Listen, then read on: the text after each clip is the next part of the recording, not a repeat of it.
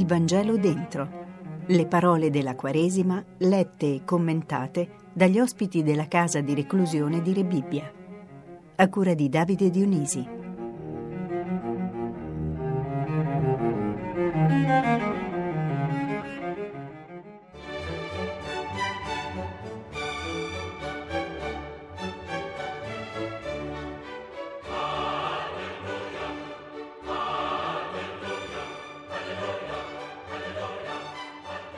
Il primo giorno della settimana Maria di Magdala si recò al sepolcro di mattina, quando era ancora buio, e vide che la pietra era stata tolta dal sepolcro.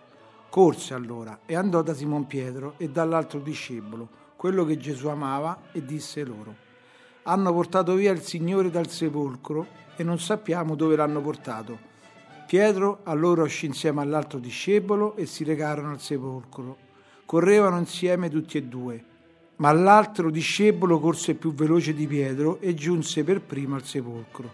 Si chinò, vide i teli posati là, ma non entrò. Giunse intanto anche Simon Pietro, che lo seguiva, ed entrò nel sepolcro e osservò i teli posati là e il sudario che era stato sul suo capo, non posato là con i teli, ma avvolto in un luogo a parte. Allora entrò anche l'altro discepolo, che era giunto per primo al sepolcro, e vide e credette.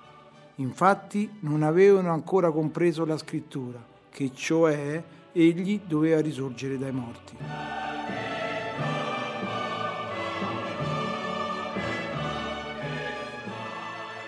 Ben ritrovati amici radioascoltatori, siamo nella casa di reclusione di Re Bibbia a commentare il Vangelo della Santa Pasqua con Massimiliano. Ben trovato Massimiliano. Ciao Davide, ciao a tutti. Perché i discepoli corrono? Corrono per l'ansia di andare a vedere ciò che era successo a Gesù, cioè chi aveva potuto profanare la sua tomba. Che cos'è che li spinge a credere e cos'è che invece ci spinge a credere? Ciò che li spinge a credere è sicuramente che le scritture si erano avverate, perché videro con i propri occhi che il corpo di Gesù non c'era più.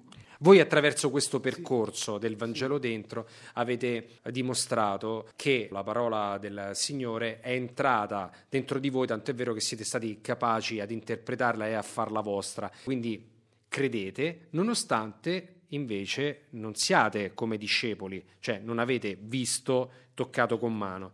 Che cos'è che vi porta a credere in, in Gesù, nella sua risurrezione e nel suo messaggio. Noi cerchiamo dei segni e tante volte non si, non si vede che questi segni possono, possono arrivare da piccolezze, come, come, no, piccolezze perché non vorrei sminuire questo progetto, ma già questo progetto per noi, almeno per me, è un segno. Mi ha aiutato a credere. Tramite questo progetto ho visto sfaccettature del Vangelo che prima non riuscivo a vedere, quindi automaticamente la mia fede è aumentata.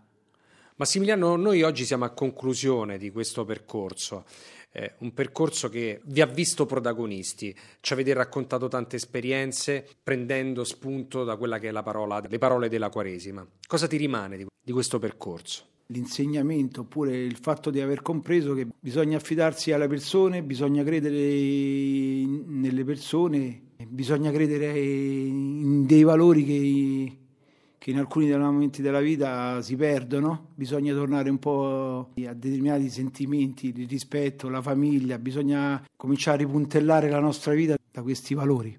Te lo immaginavi così o pensavi che fosse un'esperienza diversa questa? Sicuramente me la immaginavo molto diversa, me la immaginavo che molto più indirizzata proprio um, a, a, alla spiegazione del Vangelo in fatto teo, teologico, invece, invece la, corta, la, cosa si è aperta a, a molti discorsi che arrivano e partono direttamente dalle nostre esperienze. Cos'è stato per te il Vangelo dentro?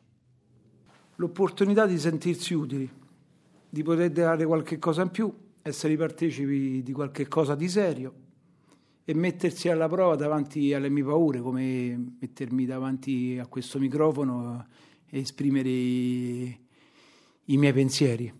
Grazie Massimiliano e buona Pasqua. Grazie a te Davide e buona Pasqua a tutti i radioascoltatori. Avete ascoltato